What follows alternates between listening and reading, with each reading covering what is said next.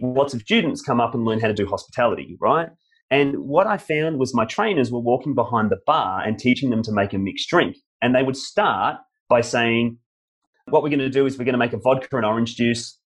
So just jump behind the bar and do that. And the kids would freak out because they had no idea what vodka is. They knew what Bundy was and rum was and Jack Daniels, but you know, they might not know what tequila was, or they didn't know that rum was also white.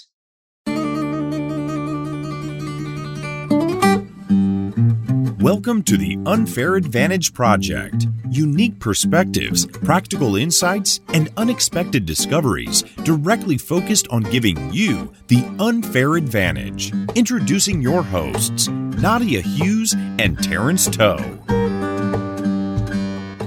Welcome to the Unfair Advantage Project. I'm Terrence Toe. I'm one of your co hosts today, and I'm joined by Nadia. Good morning, Nadia. I'm Nadia Hughes from Unfair Advantage Accounting, ah. and I'm very happy to be here.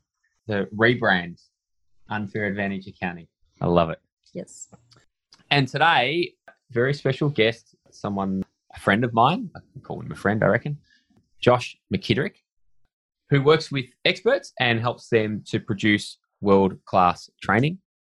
And today he's going to have a chat with us about how to clone yourself using communication frameworks. So, good morning, Josh. How are you?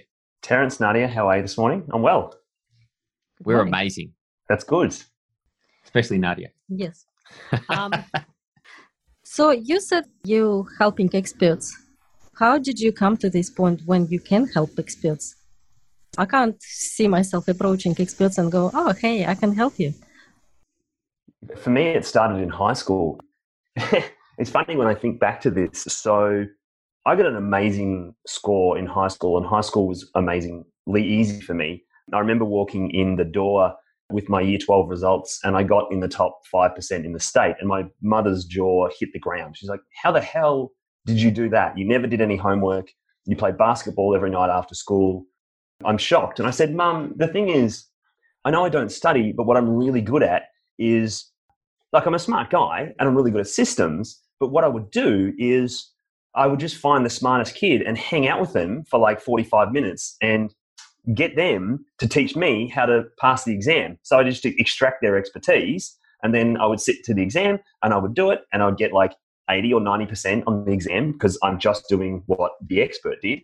And it was easy for me. Of course, the problem with that is three days later, the information fell out of my head but it got me a great result, got me to university, and got me out of the country town that I was in. So I've been doing it all of my life. And you keep doing it? Yeah, well, it's really good fun. You know, I get to hang out with amazing people. I guess for me, the most important thing is my highest value is two things learning and freedom.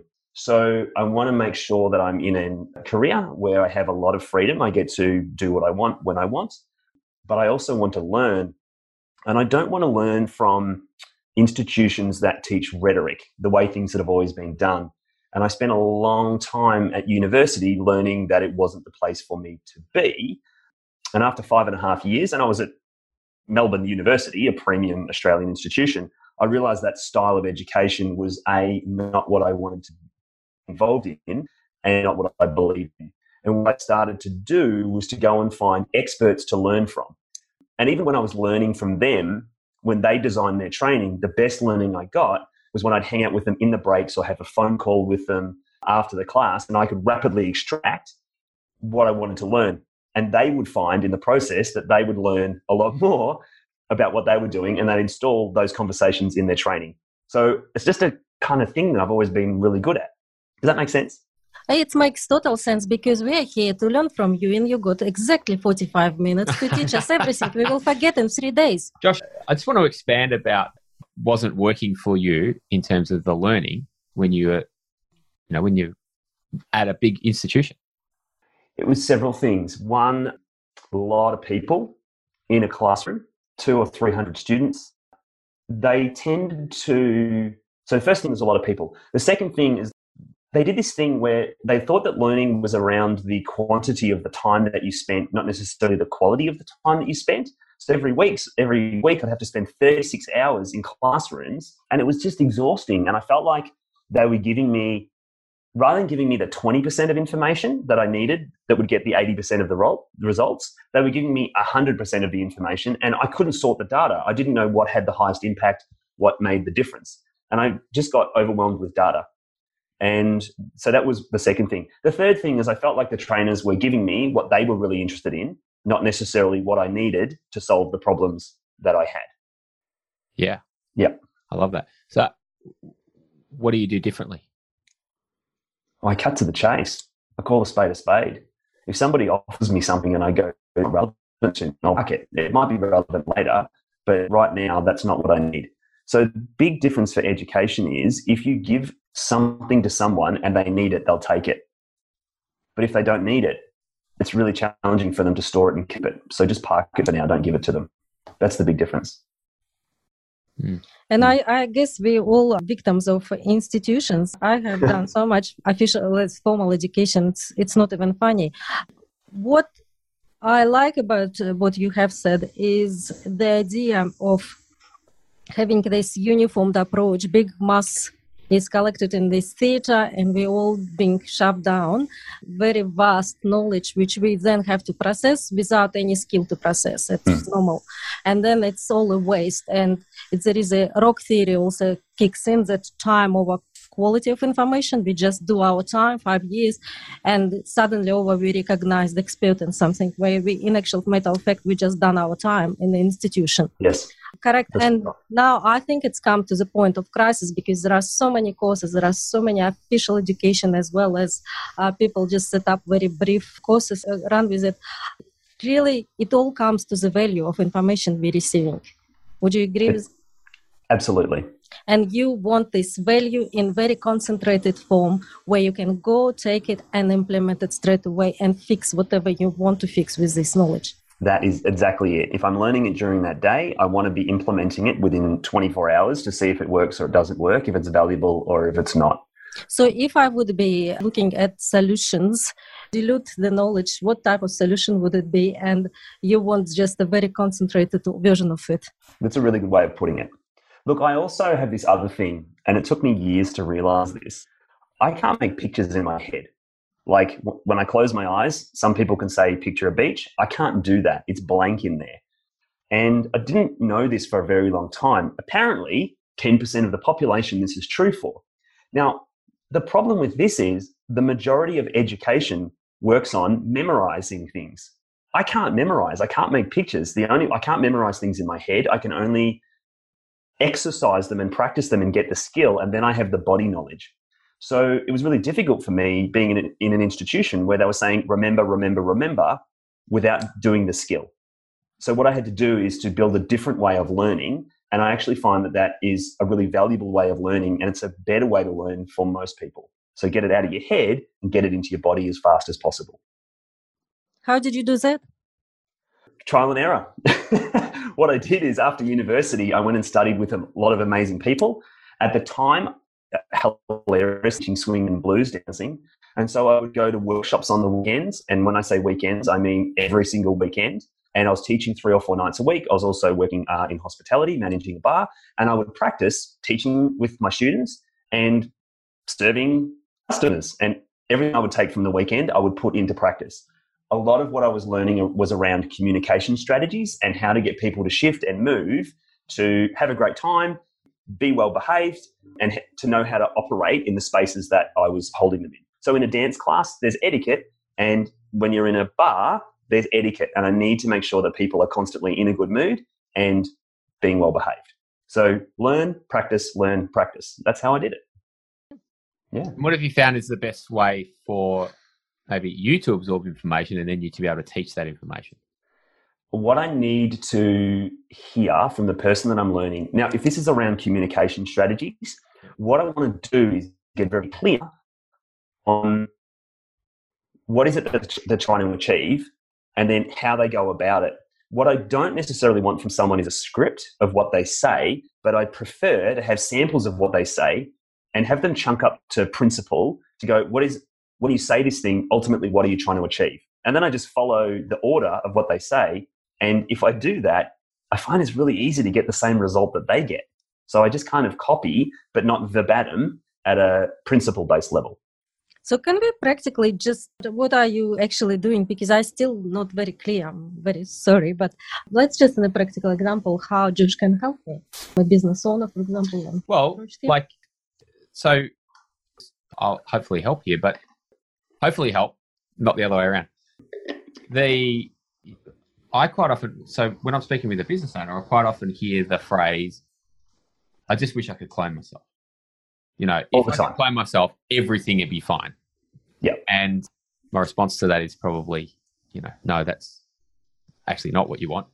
You need to do things a little bit differently. But I think that's, you know, it's it's like a common wish for someone to say, well, I know that I can do things at this level all day, every day, and I know that I have difficulty then passing that that task or that project or whatever onto someone else, and that for them to be able to get the same level of success doing exactly the same thing. So, really simple example would be at a sales level, right? Of course. some people sell really well and particularly you know generally our business owner or an entrepreneur will be fairly good at sales right but then they try to pass it on and you get instant failure almost and they they just point the finger at the person doing it and i think what we're talking about here is that by constructing these communication frameworks we can change the outcomes Okay, That's let's right. construct something. That's I'm, I'm interested now. nadia likes the practical side of But things before we do that, so can I just say Yeah. my version of what I heard you say then? yeah So I completely agree with you. There's a lot of business owners who are excellent at what they do, and most businesses were built out of just them, and they've expanded and they've expanded. And what they want to do is, and I'm sure this happens when you work with them, Terence, is that they, you know, you say, delegate, automate, give the things that you do to other people. And the business owner says, I can't because they stuff it up. Every time I give it to them, they fail. They don't get the results that I get. And because they don't get the results that I get, I can't give it to them, which means I need to hang on. And this is a, a flawed strategy because what happens is the business owner is trying to be controlling rather than trusting, but they haven't resourced the person that they're trying to hand a thing over to to be able to trust them. So the purpose of a communication framework or strategy is that you say, here is how, here's what I'm doing, here's how I go about doing it, and you help the other person to be able to be you in the situation whilst also being themselves. And then you'll be able to trust them to get your results. Yeah. And effectively automate. i like that it's great Cool. Should we do one? I'm, ri- I'm writing it down. nadia's still taking notes if nadia's taking notes it's a good, it's a good indication That's good. I'm not that much of a hard master. So- yeah, so what are we going to go into? A bit of a practical example. Recipe okay. how to clone yourself. No pressure. Okay, here's a recipe how to clone yourself. So uh, let's actually use an, a live example. We have an expert in the room. I'm going to call you the expert today, Terence. Terence, what's a communication strategy that you use that you're amazing at? What's something that when you have this type of conversation with someone, it just goes really well every single time? I thought my most of my conversations go pretty well. If you want to st- have a conversation with someone to get to a desired outcome, like it's a very fixed outcome and you want to move them towards that goal. Sure. I think I was going to say sales, but that's too easy. I think um, I think negotiation. Okay. You know, so negotiating win-win situation from a what might be a win-lose or lose-lose, I guess. Being able to negotiate much better win-win outcomes. Great. So what we have is a sales conversation and we have a negotiating win-win. To start, the negotiating win-win is going to have more variables. So is it okay if we start with the sales conversation for the sake of the podcast? Sure. Perfect. Okay. So when I'm building a framework, what we're trying to do here is to take an expert piece of Terence's knowledge and convert it into a map that somebody else can follow. That if they have this conversation in this order with somebody else, they'll likely get Terence's results. That's what we're going for. So the first thing that I want to do is ask, and as I'm doing this, I'm kind of drawing on my page a long rectangle with a few boxes because I'm sure there's going to be a few different segments. So, Terence, what's the first thing that you do in the sales conversation? Rapport. So, you do rapport. How specifically do you do rapport? Hi, how are you today? Just general conversation. Hey, Josh, get to know the person a little bit. Create or the, the relationship, if the relationship's not already there, start creating some of that. Or Right. or really, you know, just just go a little bit deeper on the relationship. It, it's a very nice civilized way. When I meet people, I shock them. I just ambush them Yeah, and Nadia's then I shock and intrigue them, and they follow me because they want more of this. Yeah. And it's yeah, yeah. Yeah. What I'm hearing is that you have two different strategies for the same outcome, which is to connect with people fast. Yeah. Yeah. So, yeah, Nadi does this, Terence does that, but the outcome is I want to connect with you. Hmm. Now, once, Terence, you're connected, what's the next thing that you do? You're in rapport. And so this is in the context of a sales conversation, right? That's correct. Always important Yeah. to be in context.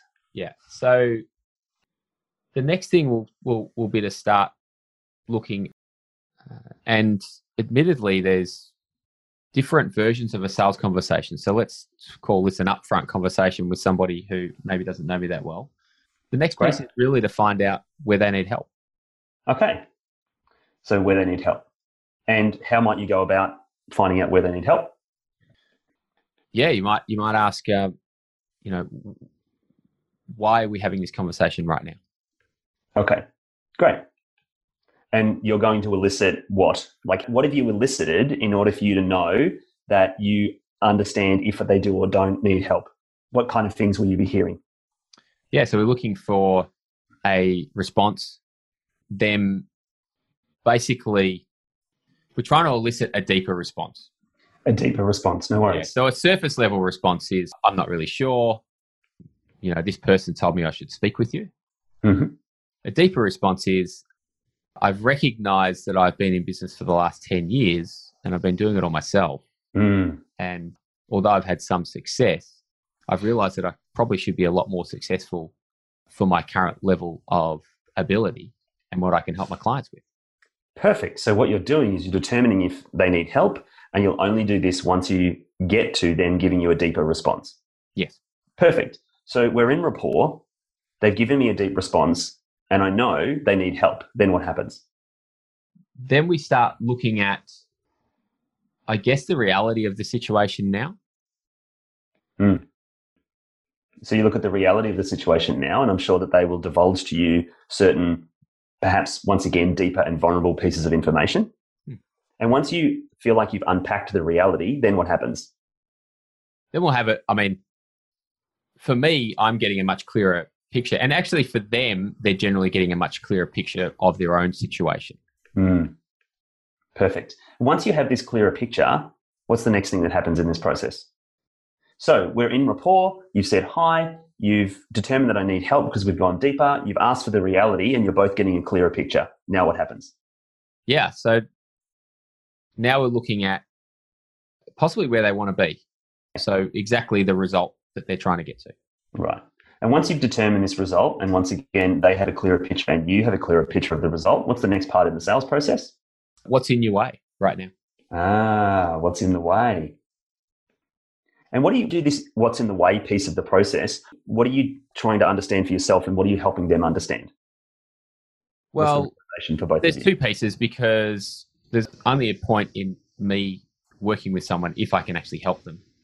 Right. So from my point of view, I want to know if I can help them and how I can help them. So this is a if, if I can, and how I can.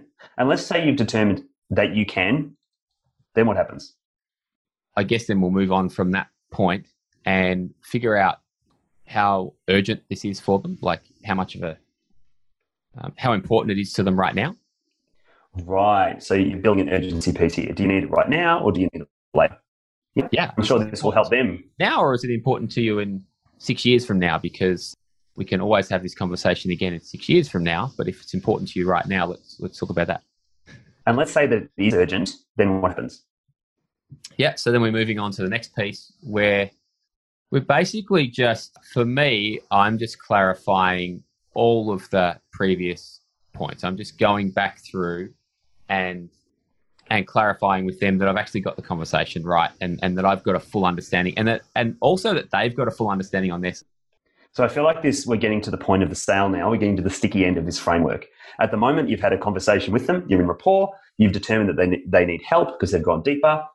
You have a clearer picture of their reality and their goal, and you understand what's in the way and if you can help and how you can help. You've determined it's urgent, and then you go back through and you clarify everything. Perfect. What happens next? The next piece is really just the only thing I'm selling from this conversation is another conversation. So there's no hard Ah. sell here. But but the next piece is say, okay, well, and I would have made it clear from the outset that this is only going to lead to another conversation. There's no there's nothing to buy right now, Right. and it's either uh, yes, you know, there is synergy here. We're a fit to work together. I can see how we can do it, and I make sure that, of course, they're on the same page. From that point, that's it. Perfect. And I'm assuming that they'll agree to have another conversation with you where you can get closer to actually doing the transactional purchase. Yeah. So, pro- Yeah. provided, of course, that there is something for us to work on and it makes sense for us to work on. So, if any of those pieces don't work, you know, if it's not urgent for them, uh, like I said, if they say, I want to do it in two years' time, that's totally cool. We can Great. do it in two years' time, but there's no point us talking about it now because so much can change within the next two years. Of course. So what I'm hearing here is that you're getting in rapport with the people, that you're pre-framing that you're only selling another conversation right now. You determine if they need help, their reality, their goals, what's in the way, if it's urgent, and then you clarify everything. Mhm. And then if there's been ticks all the way along, then you say, Great, look, I think we'd be a good fit and then I can help. How about we arrange another time to chat? Mm. Does that sound about right? Yes. Perfect. Okay. Here's the thing. So this sounds like a great sales framework, and I'm just looking at it and I'm comparing it to some of the other frameworks that I've worked with when I've done with other experts who are great at selling. And what I'm seeing is some universal principles stand out. Mhm. Get in rapport. Make sure that you put up front what is the outcome of this conversation, understanding where your clients are at, is it urgent, and uh, moving into the selling the next conversation. Here's the thing when you see other people trying to do a sales conversation, where do you see them getting this wrong? Do they miss a box? Do they get the boxes out of order? What happens? Uh, yeah. So when I'm in a sales conversation, uh, Nadia, Nadia just mentioned something from a, another podcast that we did a while back with Ivan Misner, something that came up called premature solicitation, and it's probably true. Right.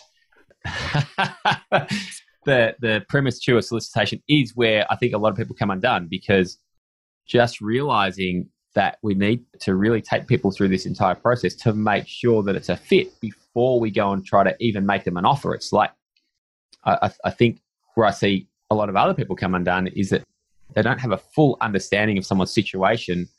You know, if they can help them and exactly how that looks before they even make an offer, and that's the whole point. I guess there is a way they get undone for me where I see, if I may interject here, Of course. um, is they basically trying to sell. This is where I look at it and go, yes, we all call it sales process, but reality is you have to move so far away from this old-fashioned sales technique and aggressiveness of this push. You have to intrigue more and uh, want them to talk to you more. This is what Terence exactly doing. He's not committing them at the beginning uh, to buy anything. He is uh, um, securing another conversation where he can get more clear understanding of their needs rather than sell them something he wants to resolve for them something Yeah, I think we've had a bit of a conversation before this about this in the past, Josh. I think we see a lot of people focusing on the products hmm and not the problems. And so when you become the solution to the problem, it's a different type of a sale. I mean, you go to a specialist, you know, a medical specialist, because you have a problem and they have the solution. And that's a completely different. It's funny that we don't tend to think of those as being sales conversations, but there is definitely an exchange of value. And generally, there's an exchange of large amounts of money, right? So, but it's interesting that you know we don't see that as being a sales conversation and because we don't tend a lot of people don't view that as a sales conversation um, they view sales as being something different to that but that's exactly what sales is Mm, got it. So, yeah, what I see is, as I said, a universal framework going on here. What's interesting for me, Nada, in what you included was that, it's one thing to have this framework sitting in front of you of basically like steps to follow.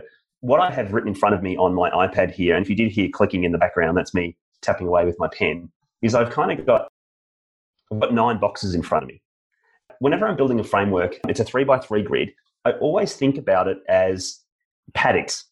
And at any stage that I'm going through a conversation with somebody, I'm just moving them from paddock to paddock to paddock, making sure that I get the result that I want from the first paddock before I move them to the second paddock.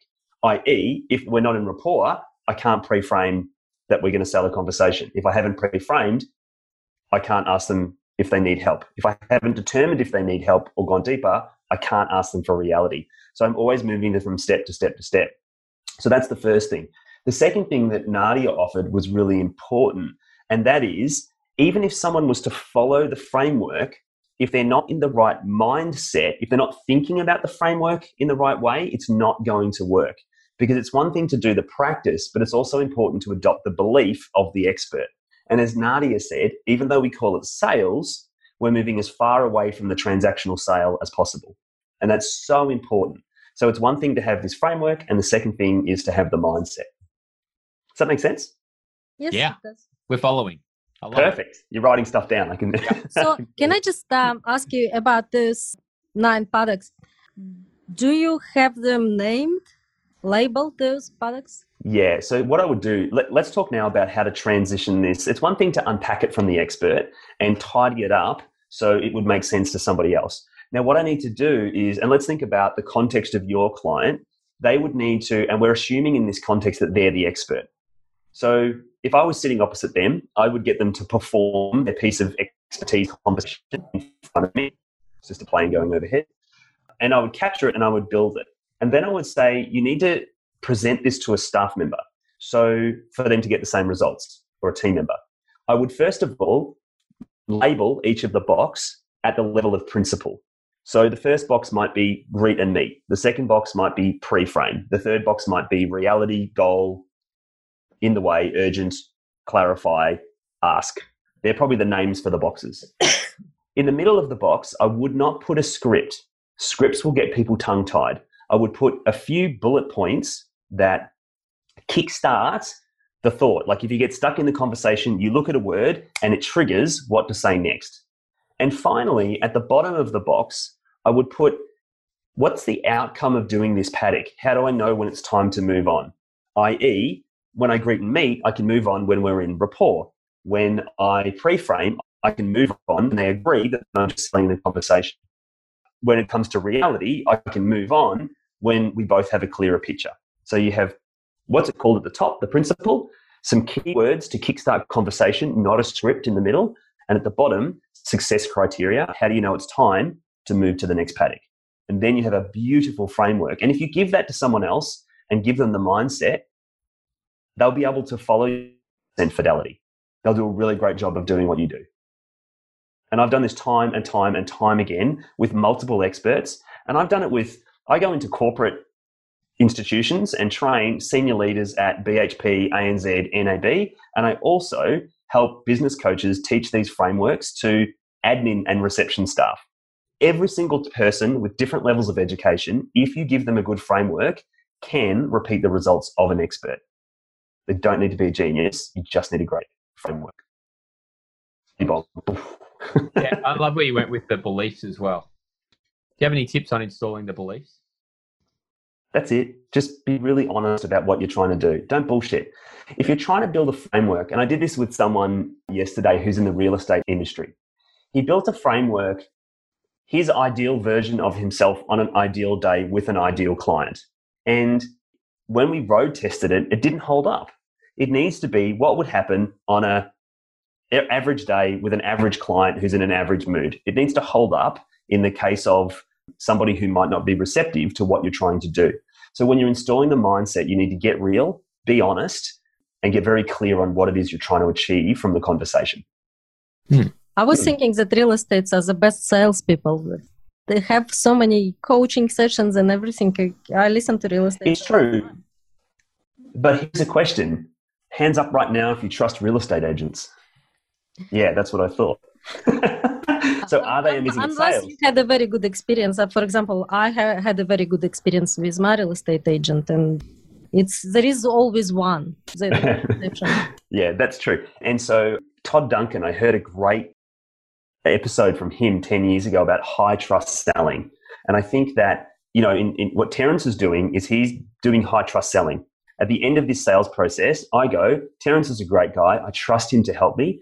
And I'm looking forwards to the next conversation that I have with him. And so the conversation I had with the real estate agent yesterday was, and you know what? Eight of his nine boxes were high trust, but one of them, he was bullshitting me. And that would have lost all of my trust as the receiver of that conversation. So we tied that box and made it high trust. And now the whole thing stood up. Because you guys know how trust works. It only takes, you know, it might take 10 years to build up and one moment to knock down. And you want to make sure your framework is high trust all the time. And what's the difference between high trust and a situation when you don't trust people? The high trust attributes of high trust conversation. Yeah. So I think about this like I, am a trainer. I'm a, like pure breed trainer facilitator, and I hang out with a lot of salespeople. And what I see is the strategies that people use for sales are very similar to the strategies that they use for training. However, your outcomes are often different. Sometimes with sales, we want to stretch the gap and build the need. And in training, we want to close the gap so they can replicate the results. For a salesperson, I sometimes feel they walk you to the top of the mountain and say, anytime you want to come back here, you can pay me a fee and I'll bring you here. And a trainer says, I'll walk you to the top of the mountain. You now know how to do this on your own. You're resourced. Go for it. Regardless of whether you're selling or you're training, you always want to remove resistance. You want to make it as easy as possible, a complete no brainer for people to walk with you in the process. So they're consistently open minded to receiving what it is that you have to give to them. And I've seen trainers and salespeople alike who are remarkably gifted at this process. And it's because every single panic that they have removes resistance, removes resistance, removes resistance. High trust. Yeah, and there's another thing. I think it came up on on the episode that we did with Ken Akazaki, which was uh, he's a smart guy. He's a smart guy, and basically everything that you do needs to build trust. So yeah. it's it's so you can ask yourself that question every time you do something: Are you building trust? It's a good filter. It's a great filter, and if you map this like a sales conversation, but before you said I'm amazing at doing a negotiation conversation, and I guarantee that if we unpack that, which we're probably not going to do now, that high trust to get win win would be a primary mindset that you're running when you're doing negotiation. Am I right? Yeah, sure. Yeah, Absolutely. of course. Yeah. Actually, that probably comes back a lot to the beliefs. And the, the belief is to try to get the best outcome for everyone involved. Mm. So if you actually believe, if you're legitimately trying to do that, then it's easy to gain the trust because everything you do if when you talk about beliefs, everything you do is aligned with that. So it's really, mm. really simple. That's right. Yeah. Josh, can I just make you very relatable to the audience by asking you what do you see most common mistakes out there when you trying to train somebody? You always come there and you can identify pretty quickly what the, the, the common issues uh, would be among people who is yeah. trying to replicate the skill and what the my, my most common struggles around it? The biggest struggle when people try to train is they look at the world from their own perspective, not the person that they're giving the training to. And they presuppose knowledge, like they think that the other person knows stuff that they probably don't. 12 years ago, I was designing training for a hospitality training company, and we had a lot of students from Frankston and the Pines outside of Frankston. And for those of you that live in Melbourne, you know that Frankston is or was a low socioeconomic suburb, and the level of education was. Yes, there are more homeless in the middle of the uh, Melbourne. It's interesting. the beach is beautiful. We're getting into right. So lots of students come up and learn how to do hospitality, right? And what I found was my trainers were walking behind the bar and teaching them to make a mixed drink. And they would start by saying, you know, what we're going to do is we're going to make a vodka and orange juice. So just jump behind the bar and do that. And the kids would freak out because they had no idea what vodka is.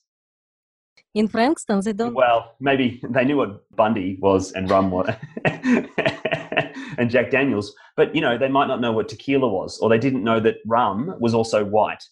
And what we had to do is backpedal our education and not presuppose any knowledge.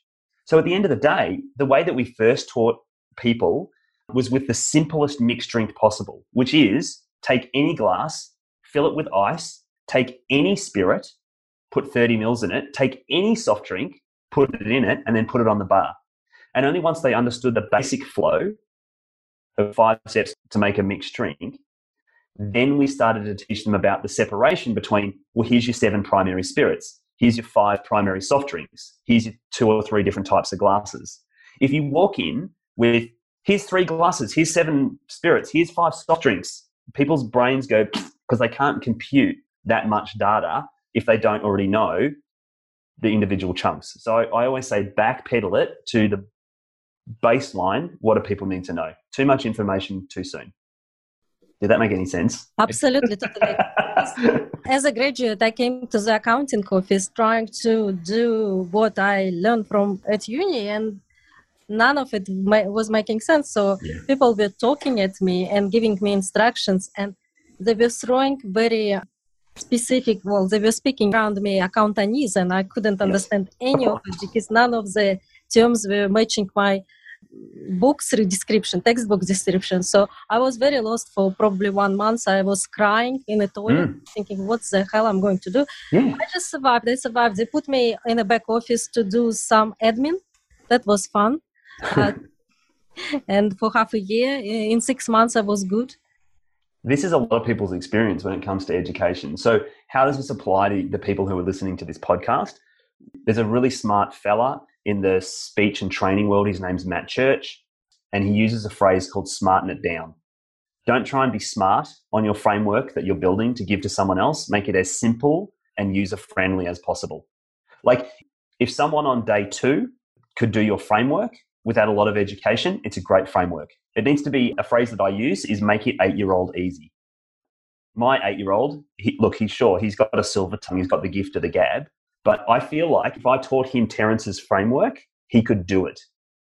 And that means it's a great framework. What are the situations where that is not going to work?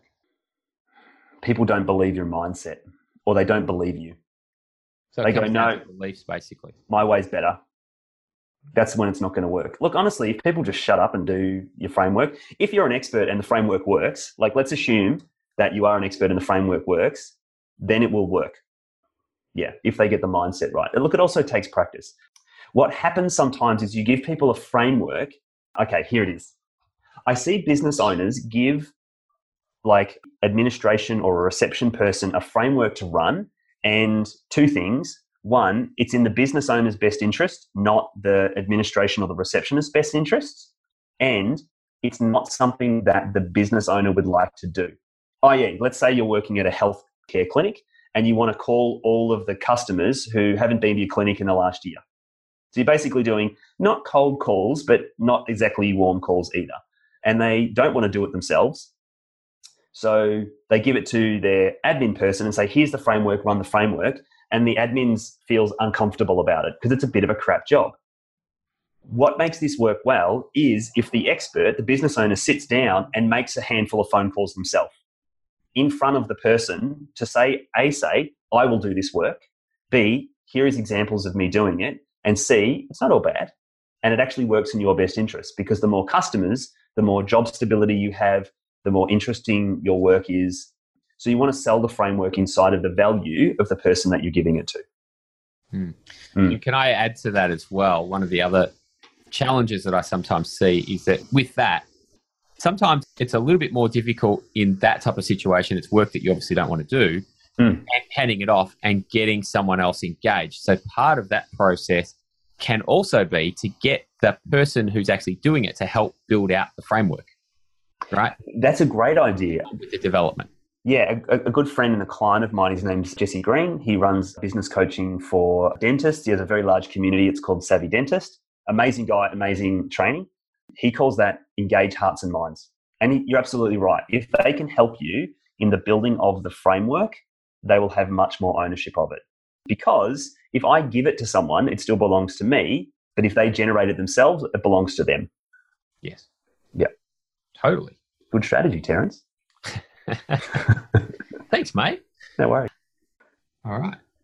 And we were talking about these most common mistakes. So so far, I put on that keep it simple yeah go to the level of the person who is going to learn don't talk um, at them um, go on to the level of their values as well, make it valuable to them rather mm. than assume that they will carry on with your values and help involve them in building a framework.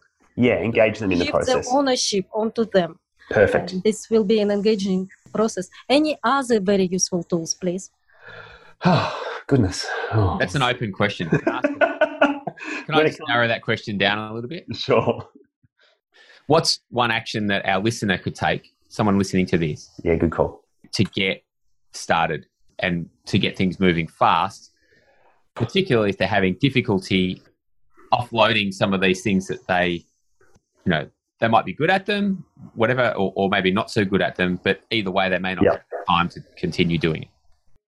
So yeah, look, I know this is something that you do with your clients, Terence. Is you go, you sit down and you say, "Hey, what's something that you're good at, but it's also might just be outside of your zone of genius, and you want to give to somebody else." And let's say it is that sales conversation or something else.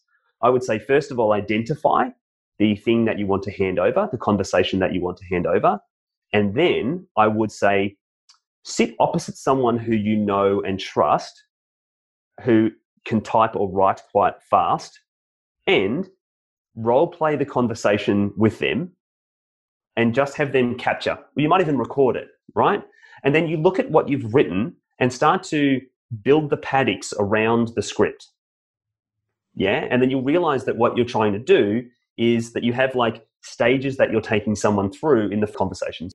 And then title it, reduce the script to some prompts, and put your success criteria. And then what you'll start to do is build out your framework. So start by role play, capture, build the paddocks around the edge, and then turn it into a framework.